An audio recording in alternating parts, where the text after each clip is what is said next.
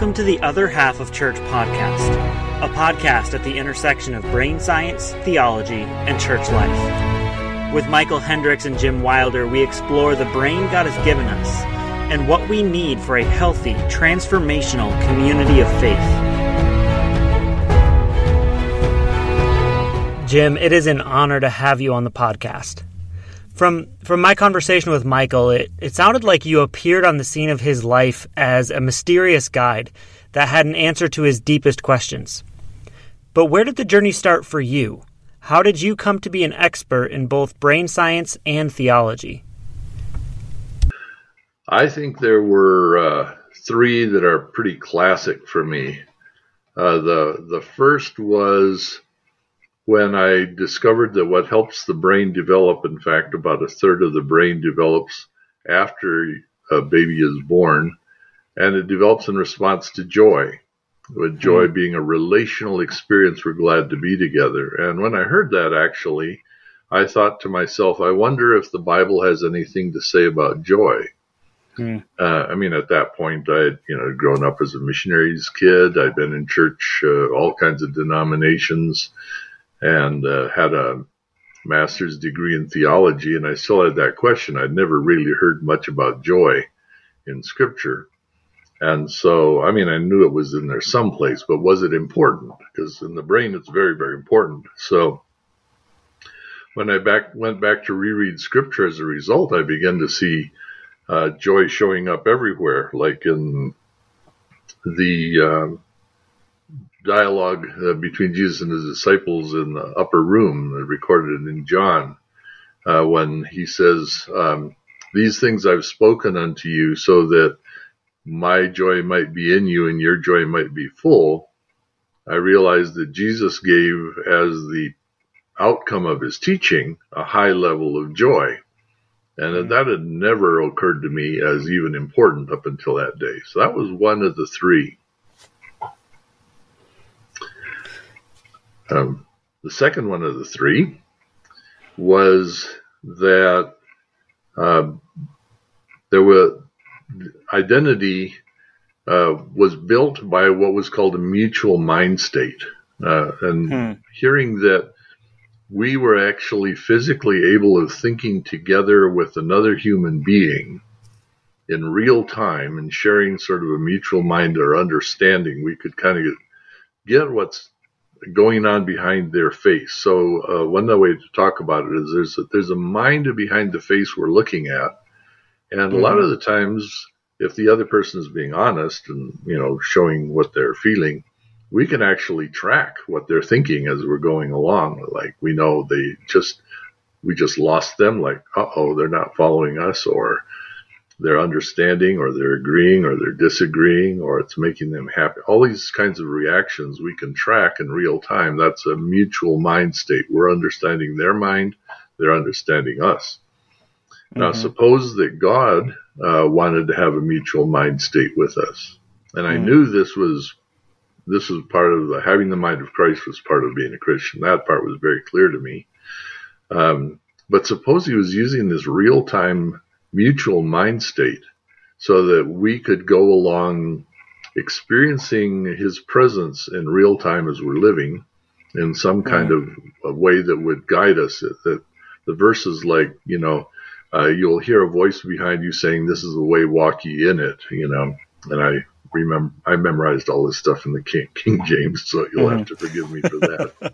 but yeah, uh, all these things made sense that God does uh, guide us in some way to have a heart like His uh, through this mutual mind state. And then the um, the final thing that was sort of a um, big um, enlightenment to me was when I realized that the prefrontal cortex, uh, which is the part of the brain that contains your identity, is mm. configured uh, and as though there were three faces looking at each other and interacting. Now there's no three faces in there, but it's the neurological equivalent. It's the signals that it would have from faces, like three points of view mm-hmm. uh, that think of themselves as me.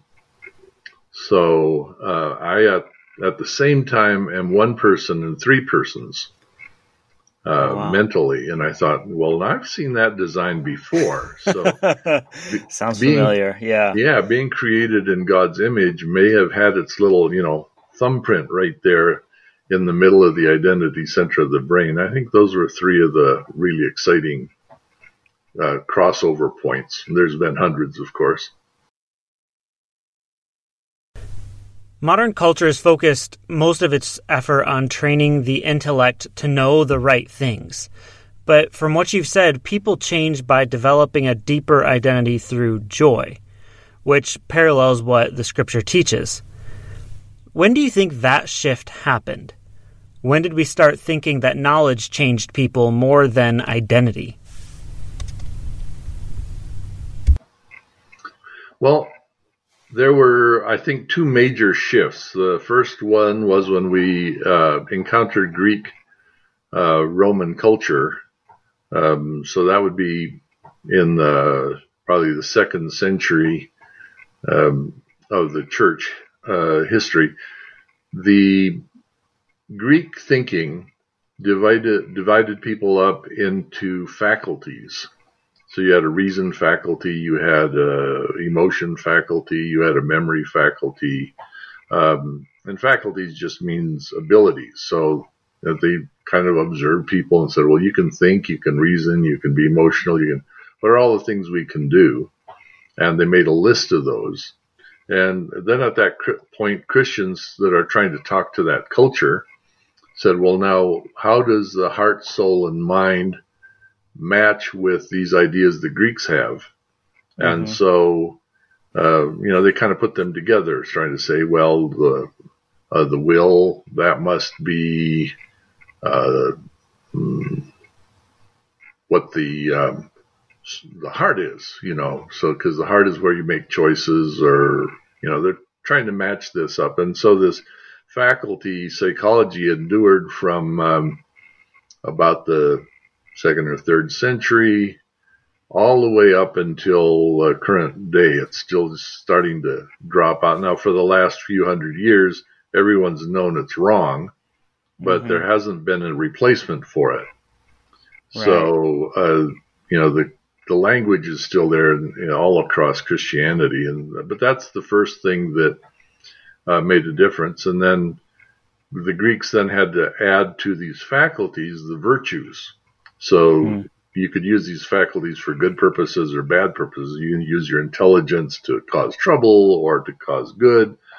So then you added virtues to it. And most of the uh, saints of the church along the way have used the language of faculties and virtues, but uh, actually the brain doesn't operate along those terms. So when you look at the deeper functions of human beings, they, they don't quite work the way the language does. Uh, and then philosophy um, started uh, taking apart the idea of language. Uh, and does language reflect reality or does language mm. create reality? And so that's been kind of another um, big fight. And, and uh, you know, the idea of what human beings are uh, still couldn't be answered you know, how do we function? So philosophers were having a great deal of fun of that. And then mm-hmm. along came the Enlightenment about uh, four or five hundred years ago. That was taking off pretty big. And Descartes said, I think, therefore I am, and making mm-hmm. thinking the primary part of being human.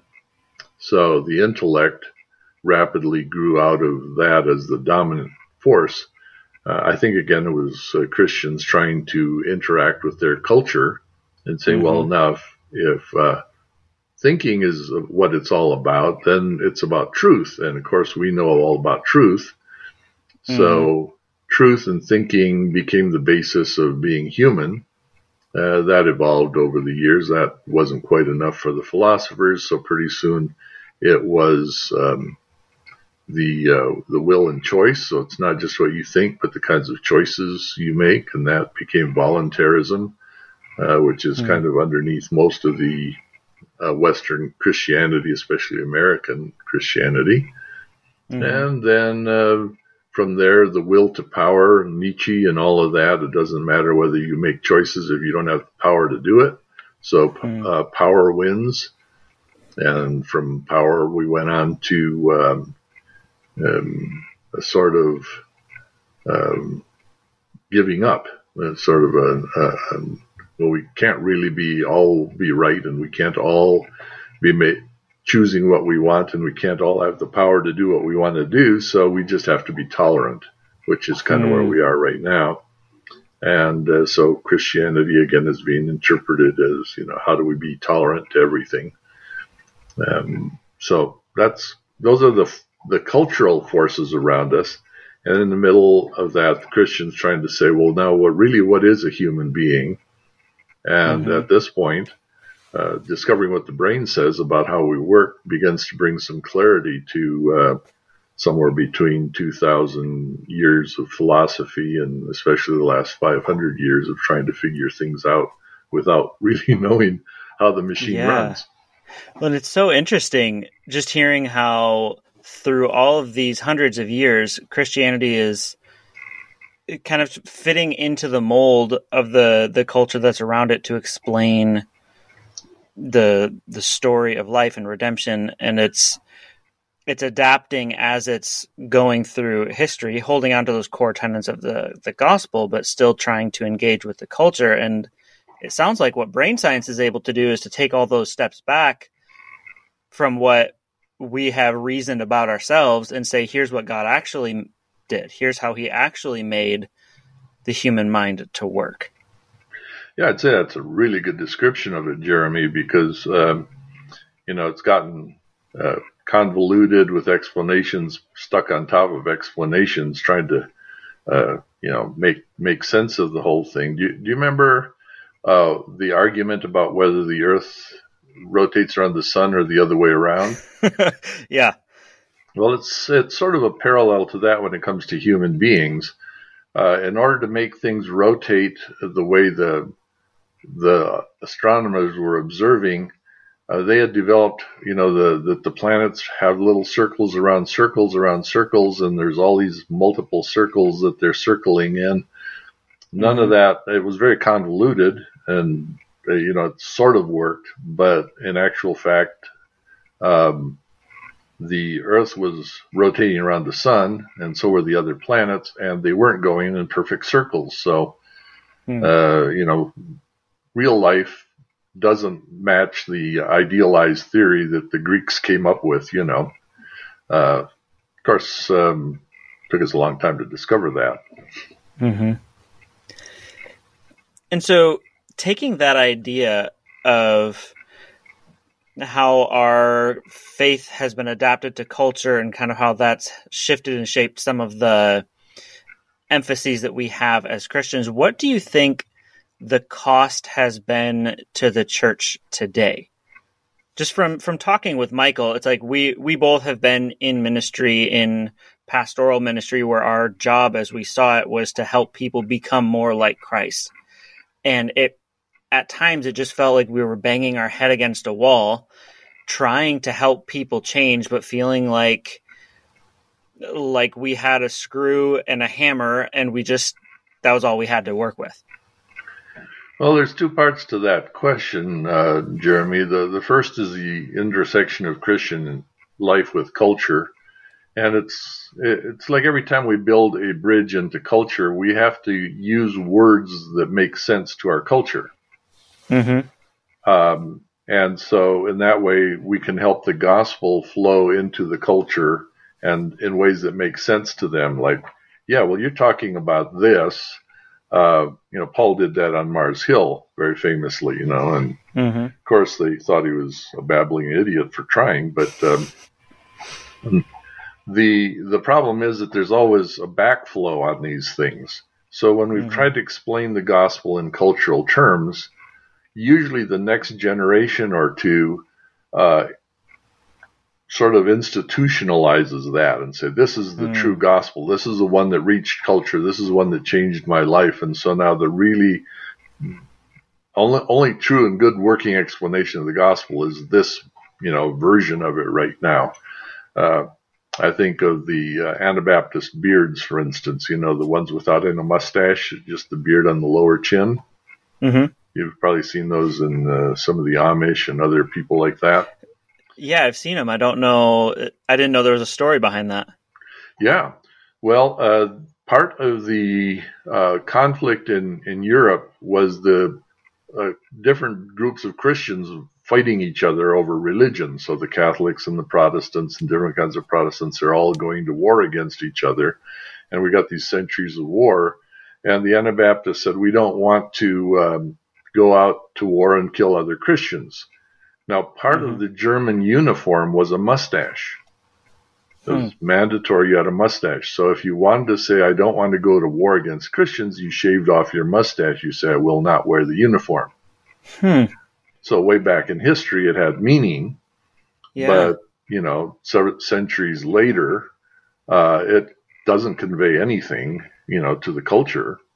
Um, but it's now the way that Christians look, if you know, within that tradition, and that's just mm-hmm. one one kind of example of how these things get institutionalized.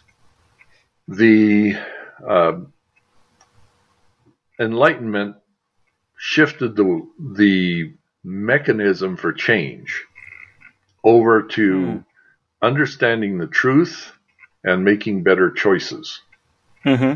And then somewhere in the last um, century or so, we kind of added and, and, Holy Spirit power to make that work. So, right. I've I've heard several times right thinking leads to right action. Yes, uh, and it sounds beautiful, and half of the brain works that way, but it's not mm-hmm. the half that's in charge. oh no. Yeah yeah, the, the brain has a, uh, a master system, a, uh, control uh, system that includes your identity. And that's the one that gives you your first reactions and your inclinations and your feelings. So uh, if someone offends you and you get mad and you want to say a, a dirty word, all of mm-hmm. that comes out of the master system. Huh. And then the the uh, emissary or the the you know the one that's assigned to kind of go out and take care of business, the the, the servant system, uh, then tries to figure out how to do that in accordance to the world, uh, the rules that it's been given. Um, hmm. and we say, well, you know, as a Christian, I really shouldn't say that word. And so we end up with what uh, Dallas Willard calls sin management. But every yeah. time we put truth and better choices, we're dealing now with conscious thought, which is in that uh, servant system. It's the slower system in the brain. So the yeah. servant is always trying to figure out how to solve this problem when what I really feel like doing is something else. Mm-hmm. And that that's sort of the standard Christian problem, I think, you know. People even read Paul that way, you know, what I want to do, you know, is uh, I do the opposite and you know that passage from Romans uh, which I don't actually think talks about this, but it's the struggle yeah. that we currently have. So we try to say, okay, well, let's give you more truth and you can make better choices. And uh, the problem is our basic reaction isn't in the system that uses truth and choices. If it was a tree, that the willful choices would be like the leaves on the tree. They move the easiest, they change the easiest, there, but they also flip back the easiest. Um, mm-hmm. The other side of the the part that supports the tree, the roots, is actually in the attachment system that runs faster than conscious thought, and it's af- affected by who we love. And so, changing mm. our loves and our attachments, that's also the mutual mind system where we can think along with God. Um, and thinking along with God's nonverbal on that side. So they're not words that we're thinking along, it's understanding God's heart. So if we're going to mm. change uh, the our basic identity, we've got to start looking on the attachment side instead of on the truth and better choices side. Now, hmm. I, I, need to say right now because everyone is saying, "Well, uh, aren't truth and better choices important?" And the answer is, those are what we use to correct problems, but not what we use to grow identity. So right. if all we put all our solutions in the correct problems, we're constantly picking up and trying to correct a problem that our identity is causing us. But mm-hmm. Christian character has to somehow get into the identity side. And so, uh, you know, we need both sides of the brain. We want to be a full brained Christian. But, um, you know, our solutions have to start moving over to something that's uh, works faster than conscious speed based on who we love. Right. And um, I feel like I'm having a similar moment that Michael must have had when he first had a conversation with you where things are starting to click into place. Because I, like I'm just thinking back to conversations that I had as a youth pastor where it was trying to figure out why do we sin? Why do we have these bad actions? Because when you read through scripture, it's Jesus is so much more focused on the heart behind the action, sometimes in the action itself. Mm-hmm. It's out of the overflow of the heart the mouth speaks. It's you said don't commit adultery, but I say it lust is the problem. Mm-hmm. Hate of your brother is the problem. And those are things that previously I would have just kind of looked at and said, you can't even control that. It just happens. And so it's interesting much, to yeah, the last hear, 500 years. Uh-huh. Yeah, to hear just that there is another system in the brain that is processing those things. And that is the kind of the center of control that we need to look at and understand as followers of Christ and especially those who are leaders of others who are wanting to follow Christ.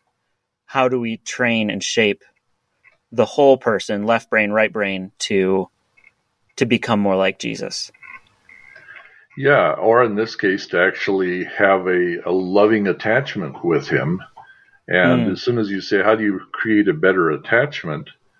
Um, I think it's almost uh, every Western Christian Christian I can think of kind of stops there and looks blankly at you, like, "What are you even talking about?" And and mm-hmm. you know, I have no idea what you know techniques or steps would be involved in doing that sort of thing, and um, and yet we all have made the observation that who we're attached to uh, it has a huge impact on where we're going to go uh, probably even as a youth pastor, you saw somebody fall in love with the wrong person, and you mm-hmm. realize that attachment's not going to take you in a good direction. You're going to be stuck with a you know a lot of pain. You're going to be drifting away from the things of God, and and you saw someone forming a good attachment with the with people who were working on uh, you know the life of Christ. Mm-hmm. Doesn't your heart just smile and go like, that's going to be a powerful influence for the better right there. Mm-hmm. So we all observe it. We just don't know how to uh, how it works until now. And I'm really excited to get to learn more. I think in our next episode, I would love to hear more about that left brain, right brain um, design that we have, and how how that affects our spiritual formation. It'll be good. You've been listening to the Other Half of Church podcast, a podcast at the intersection of brain science, theology, and church life. To learn more about the book by Jim Wilder and Michael Hendricks, visit theotherhalfofchurch.com.